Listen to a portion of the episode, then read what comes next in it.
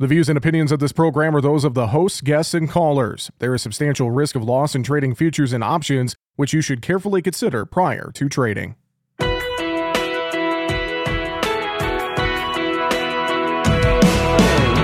Bringing you the ag information you need. This is Market Talk, produced by the American Ag Radio Network. Now, here's your host, Jesse Allen. And thanks for joining us here on Market Talk today as we broadcast live from the agmarket.net Farming for Profit Not Price Conference in Nashville, Tennessee.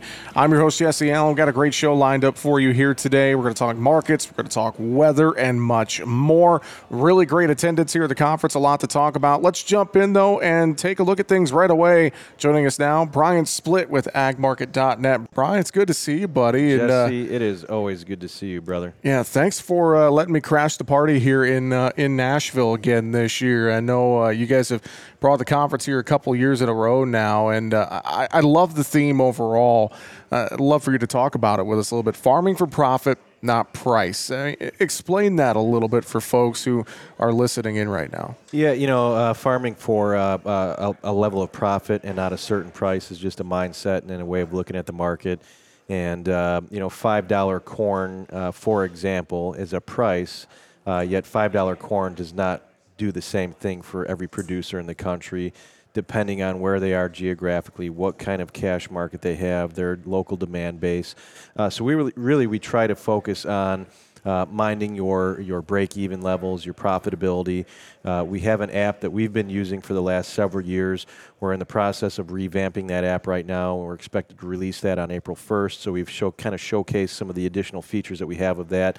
And really, it's just a way to track all of your input costs um, be able to track the sales that you've made, how sales that you're making now affect the break even levels on, on the sales that you have not made yet, and really just focusing on that, that per, uh, per acre revenue level instead of focusing on a certain price. Yeah, and that's a great point you raise. Uh, just focusing on that profit there instead of saying, "Oh, I got to have five dollar corn, et cetera, et cetera." Get out of that mindset and, and look at your break evens, right, Brian?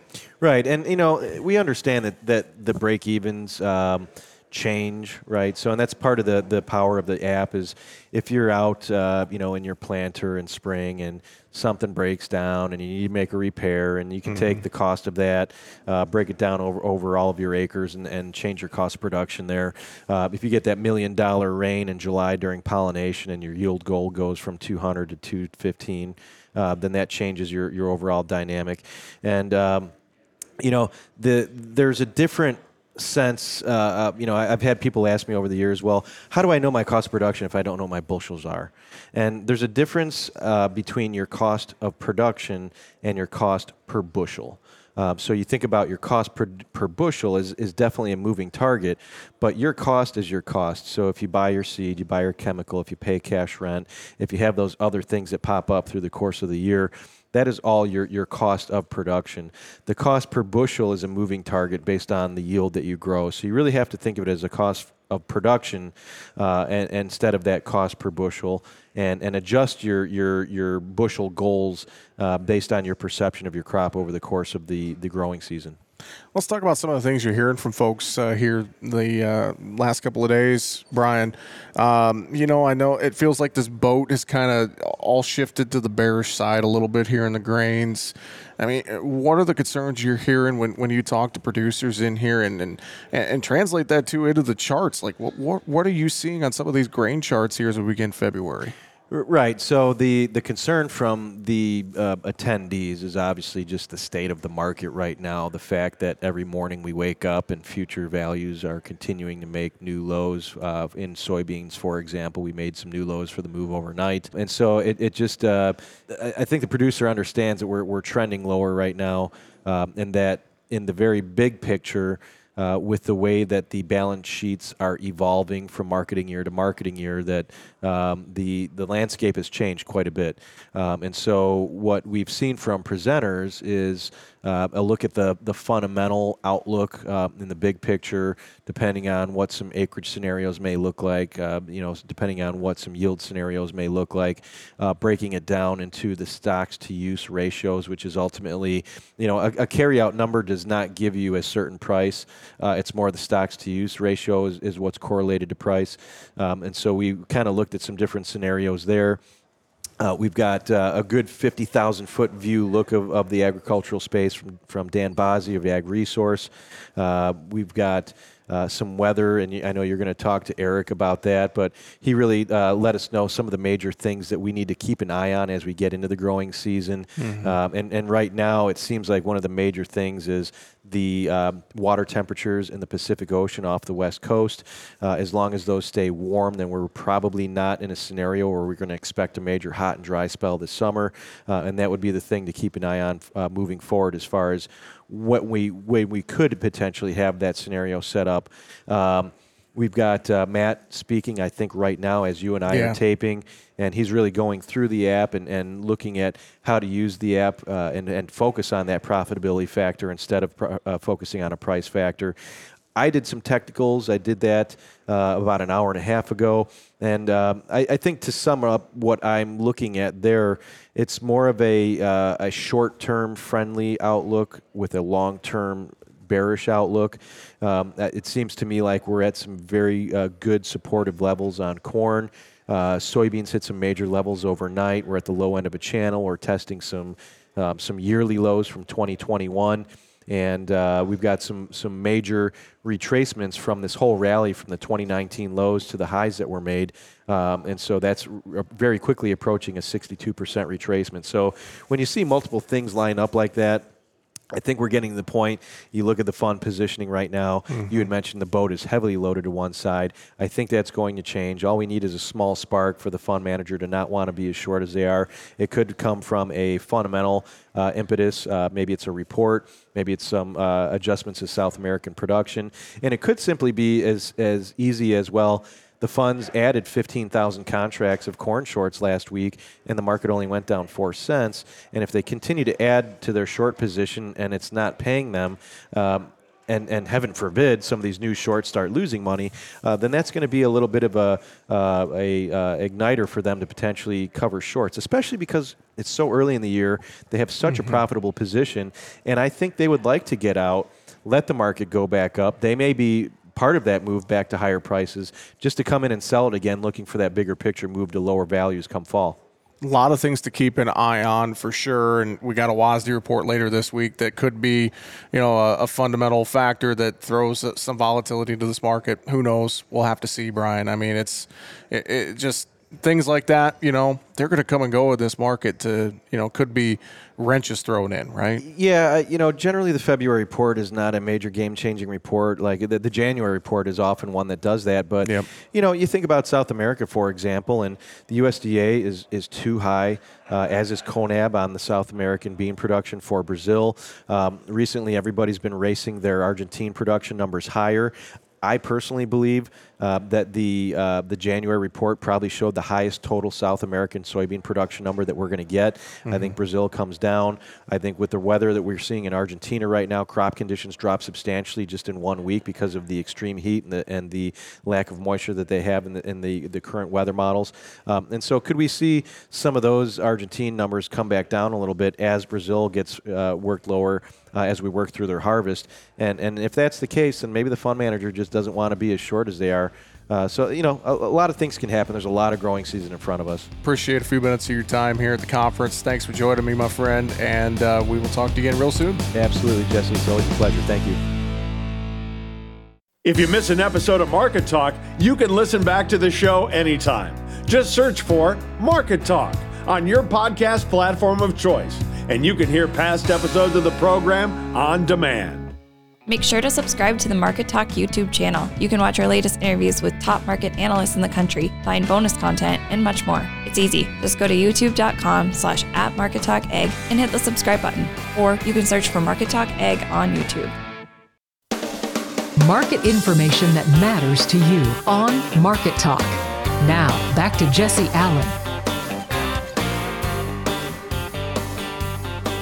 Well, let's take a look at weather here for the week ahead as we're getting officially into the month of February. And here to join us once again this week, except we're doing it in person. Eric Snodgrass with Nutrien joining me here as we are at the agmarket.net conference in Nashville. Eric, good to see you, buddy. Hope Yeah. you're doing well. I'll gladly come to Nashville in the winter.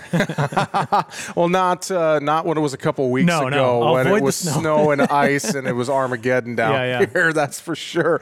Hey, um, you just got done speaking to a great crowd here at the agmarket.net conference, kind of giving your weather outlook here for the year ahead. And, and I thought it was a, a really great discussion. And I, I liked how you kind of you set up how forecasting and things it, it, it's speculative Yeah. i mean you, we could do our best you do a great job of course but at the end of the day there's only so far out that we can really go with uh, you know great certainty right yeah, yeah. You know, it's kind of funny. So last week was Groundhog's Day, right? So Sure, yeah. everyone likes to make fun of the groundhog about being wrong. And, and, you know, honestly, in the last 10 years, his accuracy score has been 40%. Now, I'm telling you this because you would think that, oh, I'd just flip a coin and do better. And you probably would. But um, some of the long term forecast models that we often use to predict the weather months in advance, just to let you know, I went back and looked at their skill scores from last winter forecasting for 2023. All of the skill scores were negative. So if you're going to blame the groundhog for being wrong, understand that uh, sometimes there's folks out there that that do even a worse job, and those spring forecasts were tough last year. But bigger thing I brought up was more about um, this is a time of year where I hear a lot of narrative about people predicting disaster. It's like Sure. every year, oh, there's going to be you know this big event that's going to happen. There's going to be drought because this, this, this, and this line up. And we just today talked about some of the big things like, well, what did that volcano erupting in 2022 mean? What do solar cycles have to do at all with our weather? And what do we really know about the upcoming year? And how in the past, I was specifically talking about corn, but how in the past have weather premiums been brought on the market and when? Mm-hmm. And so we kind of looked at all those things. And honestly, I, I went after the solar cycle thing first and said, I don't, I looked at all the data and I cannot use it to predict when we'll have the next big drought episode. It just doesn't work. Yeah. And then you look at the, the volcanic eruption, and sure, it put a lot of water vapor in the stratosphere, but you know, you say, well, what's the longer term effect on that? And is it going to be measurable against normal variability? Possibly. Could be a little bit more warmer than average, but probably get most of that warming in the overnight hours, not in the daytime highs. So we start looking at all these things and trying to boil them all down. And it's just to say that you know, our ability to really tell you months in advance of exactly what's going to happen and when. I joked with the group in there, but the reality is, if I knew, I wouldn't be here telling anybody. you know? Yep. And so uh, the fact that there's some folks out there making these big claims about what disaster is is tough. And I'm just going to be honest with you. I was talking to Matt Bennett, one of the guys putting this on. I said, Matt, disaster is not 2012 or 88. It's not 93 or 2019. In fact, those are years where if you got insurance, you end up getting the price benefit of it for a while. Mm-hmm. The disasters are when you've got high interest rates, massive global supply, low global demand. You've got a great crop coming out of Brazil. You know, you've got all these things that work against the price. It's those years where things get lean and they get tough. And so I just think it's a reframing of what bad is and thinking Sure. about it from marketing perspective. So yeah, that's my. I spent a half hour in there talking about it, but that's the condensed version for you. I love to uh, a little portion of it as well that you, you were talking to folks about is you know we get hung up on the drought monitor, Yeah. but you kind of said no. Let's look at the soil moisture map Yeah. you're getting into this year, and I think that's so important to think about. It is. And the drought monitor actually includes some soil moisture data, but more importantly, the drought monitor is a cumulative long term statistics. We have to use it for what it's made for. Yeah, It's yeah. actually out of the University of Nebraska. Lincoln, it's a fantastic product. I mean, we have one of the best monitoring of drought in the world, but it's just a reminder that you can have, you can be in deep drought, even in the middle of growing season. If you get just in time rains, that crop lives and can mm-hmm. produce. So we just have to make sure that we're not overly drawing conclusions about the U.S. drought scenario when we're in the middle of a growing season. That was just a point I wanted to make. Yeah, very, very true. All right, let's talk uh, here and now as we're looking into the week ahead, next two weeks here across the U.S. What are some of the big things you're watching weather-wise? Well, we're pretty mild. Um, Yep. And the West is getting hammered uh, Sunday and then again on Monday. We're talking about a huge storm system going into California. It's going to try to get over the mountains, but it's not the type that just ejects into this huge system that just rips through the mid part of the country. So, overall, lot of the Corn Belt, we're still on the drier side of things. I think we're going to stay there for a little bit. Um, but uh, it'll also be quite mild. There's a chance of getting some cold air back in here, but it's not going to be until after the middle of the month and maybe even beyond that. Maybe the last few days of February that we actually get sustained cold. You get a cold front, it'll drop off. You get some overnight cold, but nothing big. uh, given uh, I think the position of this El Nino and the lack of cold air coming out of Alaska and Greenland. So we're going to have to wait. We'll have to wait until we get to the end of February, beginning of March, for things go active again. How much is El Nino still fading? Yeah. Wh- What are you seeing there? Well, it's kind of fun. It peaked right around Christmas, which is its namesake, so that's kind of neat that it did that. and then, uh, you know, it's been slowly fading, but it kind of kicks and screams its way out. If El Nino collapses quickly, I think we have much more elevated risk on the table later in the year. If it fades slowly, I think we back all that off. And what's amazing about it is the years where El Nino collapsed epically. I mean, you go from El Nino in winter to summer La Nina. Yeah. We tended to actually be dry east of the Mississippi and hot east of the Mississippi and wet west. It's kind of an interesting setup. But the years where it faded slowly, flip it.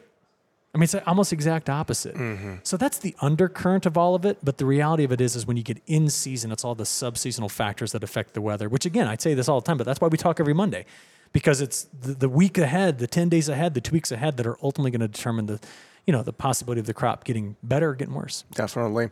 Let's move to South America. Mm-hmm. You had a great discussion with the group here as well about what's happening in Brazil and Argentina. And I, I know we've been seeing a lot of rains in Brazil, and and I know you kind of brought up the point you're not as concerned about the crop conditions down there now. Can you explain that a little bit more? Well, my concern stopped about January 2nd, and it started to rain in northern Brazil. And we know that some of that crop that went in late is going to take all this in. Some places have picked up between 8 and 18 inches of rain. And um, based off some satellite estimates, the crop looks healthier from space in the northern and center west growing areas.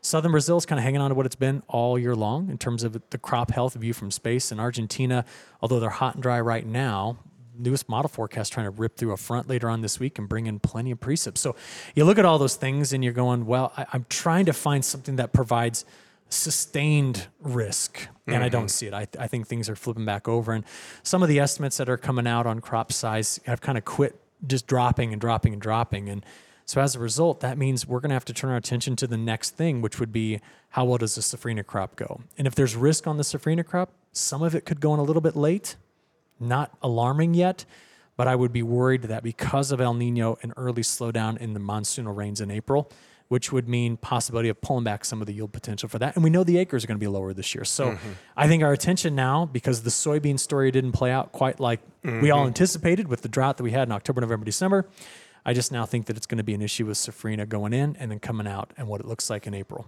Yeah, and, and you made a, great point too, and we've talked about this before on the show. Just how you know the difference in soil types in South mm-hmm. America versus here in the U.S. You know, if we get a massive rain event, we might be out of the field for a week. Yeah. you know, but in South America, they get a massive rain event. Eight hours, maybe. Yeah. I mean, it's it's it's something that I think we really have to think about as well in terms of their weather and their crop conditions. Just how different the soil types are Yeah. in South America. Yeah, I just I have a friend down there. His name's Carlos, and I asked him that question, and he may have been exaggerating a little bit, but he, you know, he says if I get an inch and a half, two inches of rain at noon, some some on some of my fields, I can put heavy equipment on it that night. Now, I think what he was telling me was he can get back in the field quick. Yeah. But the idea here is that if we see all the wet weather in northern Brazil and think that it's going to really slow down harvest and planting, it probably isn't. I mean, Mm-hmm. there there it rains down there. It rains a lot, a lot. So I think it'll be something we'll continue to watch those progress numbers and see if the safrinha goes in late, and then its vulnerabilities come April and May. Definitely, definitely. Uh, other places around the world, I know we've been talking a little bit about Australia and, and things going on there, watching Europe as well. Any other factors you're keeping an eye on here at the start of the month? Yeah, I'm really keeping my eye on what's happening between Australia and South America. So it's all about El Nino. And at the same time, I want to be watching if the northern Pacific Ocean temperatures start to fade cold. Most models say keep them warm. And if they're kept warm, the risk of drought in the center of the United States goes down. If they start to get cold, history would tell me to say, okay, we do have a drought story to talk about for 2024. Right now, every model says, not keep them near average or get them warming up. And until they say different, I won't have a much of a different story. Yeah. It just feels like to, to sum it up here, start of the month at least for February, things are kind of benign. Things are kind of quiet outside of a few areas. Uh, there's there's not much for us to really uh, to beat the drum about, so to speak, is there? No, but I'll tell you, if I could beat the drum that makes the future come true, what I want is a March 20 blizzard. Okay. March 20th I'm marking that down I right want, now. I March want 20. a massive blizzard that gives us eight inches of snow that has three inches of liquid in it, and then after that we can end winter. But what that would do is set us up perfect for spring. Get all that to melt Mm-hmm. in there, get the rivers full, get all the res- you know the the lakes and the ponds and stuff good, and recharge that soil. Yeah. Beat us over our heads with terrible weather in winter, and we're happy in spring and summer. You did mention too in your presentation the Mississippi River level has come back up right, in yeah. recent days, so 20 that's a good thing. It is. Over the last two weeks, it's up 25 feet. Definitely. That's a good thing to watch as well. Folks can find your weather information every day, ag-wx.com. Sign up for your weekly newsletter as well. We appreciate the time as always. Eric, thanks for joining us here in Nashville, and uh, we'll talk to you next week. Sounds good. And once again, Eric Snodgrass there with Nutrien Ag Solutions joining us here at the agmarket.net conference in Nashville. We'll be back with more on the way right after the break.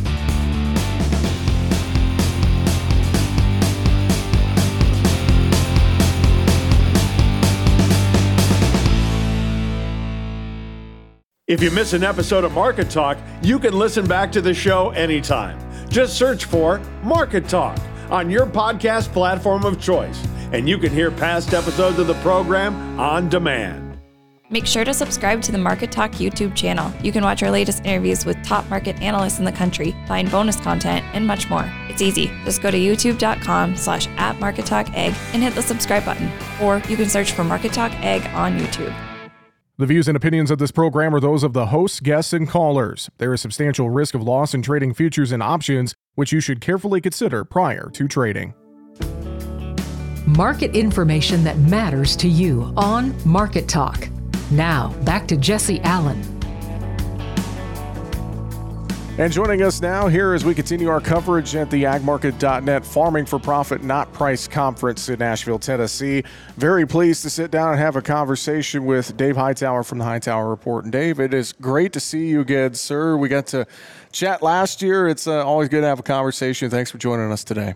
Well, I wish this was had as good outlook as we had last year. So That is a that is a good point. You know, I, I've talked to a lot of folks here at the conference, and really the last few weeks, and feels like a, a lot of folks have have just gotten very bearish in this market, and that's where the sentiment is. And thinking about putting a crop in this year, a lot of these uh, guys and gals who are here at this conference, they're worried about cost of inputs and the price in the market and everything, and just not the not the greatest feeling, I guess, so to speak. But l- let's talk about that. Share what you're looking to tell folks here today. I mean, I know a lot of people are focused on the bottom and where that bottom's going to be, but you mentioned to me you're kind of more like okay, looking at what's going to signal that bottom. Talk about that a little bit, Dave.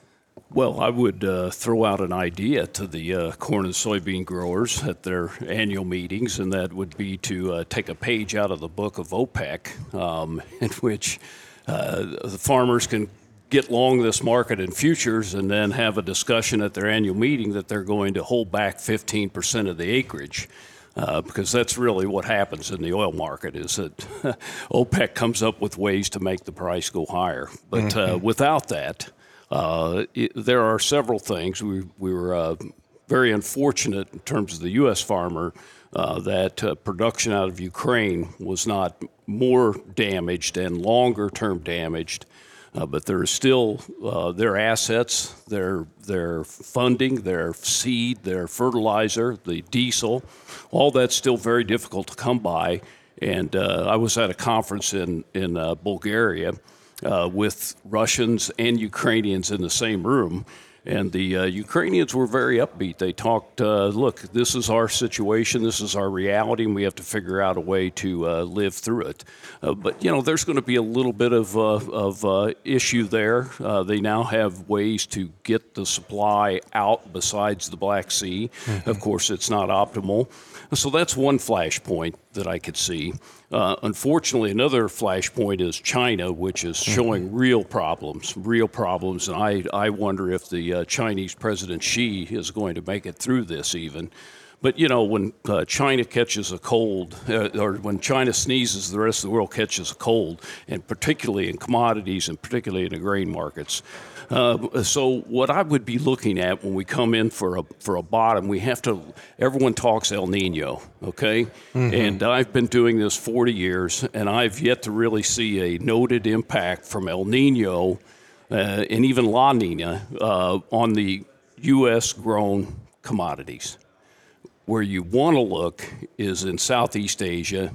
Uh, you want to look in the uh, palm oil area. Um, you want to look at the soft commodities like cocoa and sugar and coffee. Uh, and we've already seen the uh, coffee, sugar, cocoa markets have uh, were one of the best performers last year because the market saw this adverse weather mm-hmm. and it did hit crops. It hit crops, coffee crops in Vietnam. Uh, and so it can also have a little bit of an impact on South America. But uh, I think that's one thing to watch because energy, palm oil, very significant driving force for corn and soybeans. Mm-hmm. And we've seen the help from the ethanol industry and the biodiesel area. And, uh, you know, palm production is six, seven, or eight times, depending on what year, the size of uh, all, all, all, U.S. production. Mm-hmm. And if you combine all the edible oils besides palm oil, they, they, they are a fraction. So if you have a problem in the palm production, it could be an exponential impact on soybean oil, then the entire complex uh, shifts back up. So I'll, I'll, be watching that very closely. And also, it's the oil market. Sure. Uh, we could see a uh, we could see a 40 cent rally in corn. Uh, you know, I remember uh, farmers telling me uh, the markets aren't trading fundamentals, and that was because we went such a bad through a bad period where it was so bearish and we were overproducing that the markets were just going down off everything.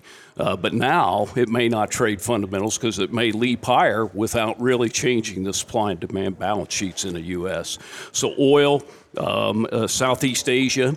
Uh, and you know, I, I think China's going to make it through. Um, mm-hmm. You know, they're they're still a huge consumer of commodities, and, and that's uh, that's going to happen. And uh, you know, I, I, we are getting some rain in the uh, in the in the wheat areas that have kind of got us away from that issue. But but uh, I would say this: um, when you're hedging, uh, you don't know what's going to happen. Mm-hmm. And when you look at where prices are, we're in the lower 25% of the market, and we have record spec and fund shorts in the marketplace. Mm-hmm. So that doesn't mean that additional specs and funds that have never traded could, they could come in. Uh, but now we're at a point where most of the people that characteristically trade are short the market. And so that should slow the downside. But what happens is when that fulcrum changes, you're going to have hundred, not maybe a hundred thousand, but uh, certainly tens of thousands of contracts. that are going to be stopped out, mm-hmm. and so it's it's not going to be a rally that maybe maintains. Uh, but I'm going to have some strategies today to position them for that because I think, uh, like this conference, farming for profit instead of looking at that price of corn and soybeans and putting a marketing target on it. Um, I think strategy over opinion is what, mm-hmm. what helps people survive. Are you worried about the conflict in the Middle East adding volatility, especially in that oil market here in the short term, uh, potentially, Dave? A- absolutely. I mean, uh, th- we have to realize uh, that even confronted with an overwhelming force, uh, that the Yemeni pirates, uh, they've shown no uh, desire to back down. They've even attacked uh, battleships. Uh, but the Iranians are also along that line, which they're, you know, they're they're very religious. They're theocracy, so the religion plays a huge role in it. And so there, there could be a, if there's an exchange between the U.S. and Iran, and if we put some kind of armaments on the ground in Iran, uh, then you're going to see you'll, you'll see a 30 40 dollar rally in crude oil and if you look at a chart of corn and crude oil and soybeans they're they're virtually tracking each other mm-hmm. so you have to be prepared for that yeah. and whether that means you're going to uh, sell maybe you replace it with a call option right now when we're cheap knowing that that long call gives you the confidence to sell your cash and you still have a toe in the water going forward. You don't have to you don't have to meet a particular yield or production level either. You know, mm-hmm. as long as you know what to sell in cash. I want to ask you, uh, circling back to China and your comments about you know China sneezes, world gets a cold. I know we had the Evergrande issues here just a couple of weeks ago. That was a big headline in the market, and just the, there's been a lot of talk about the Chinese economy.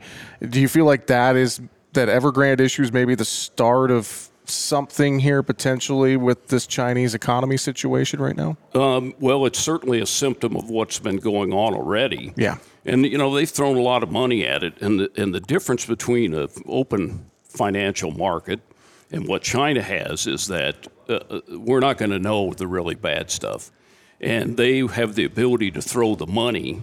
Uh, you know they they've got 13 trillion dollars in in uh, cash kind of securities, even ours, and they've been liquidating our treasuries for 11 months.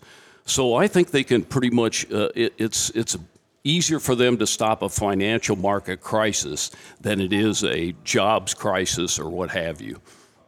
A lot of farmers here and around the country are worried about just the interest rate environment here in the U.S. and that effect on everything from operating loans to buying equipment to the prices in the markets and commodity inflation, deflation, et cetera. Uh, there's been talk that two, three rate cuts. Might be May now before we see a rate cut. Uh, your thoughts on on the overall inflation state here with the Fed right now and how that's playing into the ag side? Uh, I've been around a long time, and the younger people have never seen what normal interest rates are. Yes. And uh, that's another thing I'm going to talk about today that the cost of U.S. government borrowing has gone up, and we really can't afford it now. Um, and uh, if I needed to borrow money, uh, I, if I didn't need to borrow money and I was young, I'd probably borrow it anyway. Because if you, this may be the lowest interest rates that you'll get for the rest of your life. That would be my forecast. Mm-hmm. And it's a, the non farm payrolls were strong. Uh, this economy continues to show resiliency. Um, it, once we get off this, the Fed's this, the Fed's that, um, I, I, think we're going to be all right. So I, I, would be very afraid. I would I would lock in my operating uh, if I was going to buy some land, if I was going to buy a house, uh, if I was going to buy a car, I wouldn't uh, because they're too expensive. So anyway, that's my view. Yeah. Dave, I got uh, plenty out of a 10 minute conversation with you. And I, I, do appreciate the time and the, the knowledge and the insight. And uh, thank you for joining us here in Nashville. We'll, uh, we'll have to uh, continue the conversation again in the, uh, in the future, Dave. Thanks so much. Well, I wish the producers luck. I, uh, they, they may need it this year, but uh, you know what? We don't know anything that looks like it's positive now, but it's too negative. How's that? Yeah, yeah I agree. Really appreciate the conversation again. Thank you, Dave Hightower with the Hightower Report, joining us here on Market Talk today as we broadcast live from agmarket.net's Farming for Profit, Not Price Conference in Nashville, Tennessee. Just a uh, plethora of information. You just got some of it there from uh, Dave Hightower. Also, uh, earlier in the show, we talked with Brian Splitt. Eric Snodgrass was here with weather as well just a ton of stuff uh, being talked about here over the course of a couple of days in Nashville. Looking at the market action from Monday, we haven't touched on that a whole lot here yet today. Kind of quiet Corn was uh, unchanged ish, right around unchanged. Soybeans trying to find a little bit of strength. Wheat under some moderate pressure, though, along with livestock trade as a higher U.S. dollar was kind of weighing down on things throughout much of the day. Uh, a little bit of a rough start to the week with a WASDE report coming up on Thursday. All right, we will be back to wrap up our coverage here from the agmarket.net conference in just a little bit. We're going to talk about the new app being developed and released from agmarket.net. Jacob Burks joins us next to talk about that. Back with more on Market Talk right after this. If you miss an episode of Market Talk, you can listen back to the show anytime. Just search for Market Talk on your podcast platform of choice, and you can hear past episodes of the program on demand. Make sure to subscribe to the Market Talk YouTube channel. You can watch our latest interviews with top market analysts in the country, find bonus content, and much more. It's easy. Just go to youtube.com slash at Market Talk Ag and hit the subscribe button. Or you can search for Market Talk Ag on YouTube. Market information that matters to you on Market Talk. Now, back to Jesse Allen. And joining us now here as we continue our coverage at agmarket.net's Farming for Profit Not Price conference in Nashville, Tennessee, Pleased to have with us one of the partners from agmarket.net. Jacob Burks is with me. Jacob's good to see you in person, buddy. It's uh, I feel like we've been talking about this for a couple of months, and Right. it's finally here, man. Yeah, it's like Christmas Day. uh, yeah. Oh, yeah. Christmas Day for who? You or me? Uh, you know, well, you get to see me, right? Is that the case? No, we all get to see Matt Bennett and all those guys. That That's right? So- that. Okay, that's what it is. That that's what it is. Yeah. No, uh, really, uh, really happy to be here with you guys, and thanks for uh, letting me come crash the party and hang out a little bit. And I know you guys have a, a great turnout. We've talked about that. About 250 people here from all across the country, hearing great speakers, and and really. You know, getting to hear about a lot of the exciting things you guys are doing, and I wanted to take a minute to talk about AgMarket.net's app. You guys have had an app for a little while, but I know you've kind of revamped it, revitalized it. Uh, talk about this a little bit because I think it's really cool, Jacob. Yeah, so I mean, we're, it's no different. You know, there's a lot of people that have a lot of technology, communication. How do you talk to your customers? How do you talk to the the people? And you know, we've had that for a while, and we're just we're just rolling out some new features. We're adding some. I always say, okay, we had a good product, really good product. Now we're just putting it on a new vehicle that. You know, easier access, quicker, uh, just just some bells and whistles that we didn't have before, and, and it's just an upgraded tool that really dives into to the, what I think the farmer needs. I mean, we got information. Information comes to us. It's available on your handheld. But the My Farm tool is something that you can, uh, uh, you know, d- dissect what your profitability actually is. And we talked about you know this conference's name is is profit over price, and we you know ask, get the questions asked. Well, that's that's good and all, but how, how do you do that? What how do you physically do that? And there's some there's some features of this tool that uh, allows you to drill down and find the profitability as it moves. Well, and I know too, uh, when you were talking about this uh, during the conference yesterday, you mentioned you guys have gathered a lot of feedback from farmers and ranchers to th- some of the things they wanted to see in this app. So that's a big point for you guys too, is you've you've gathered that feedback from folks who are actively using the app, right? Yeah, yeah, it's it's a tool that we've used for a while, uh, and, and a little history on that. You know, that was it was Matt's uh, brainchild uh, uh, and baby of how it, f- it functioned. And the two things that we wanted was, you know, first thing, simple. It needs to be simple to use. It also needs to show the true dynamic break even as you go through a marketing year.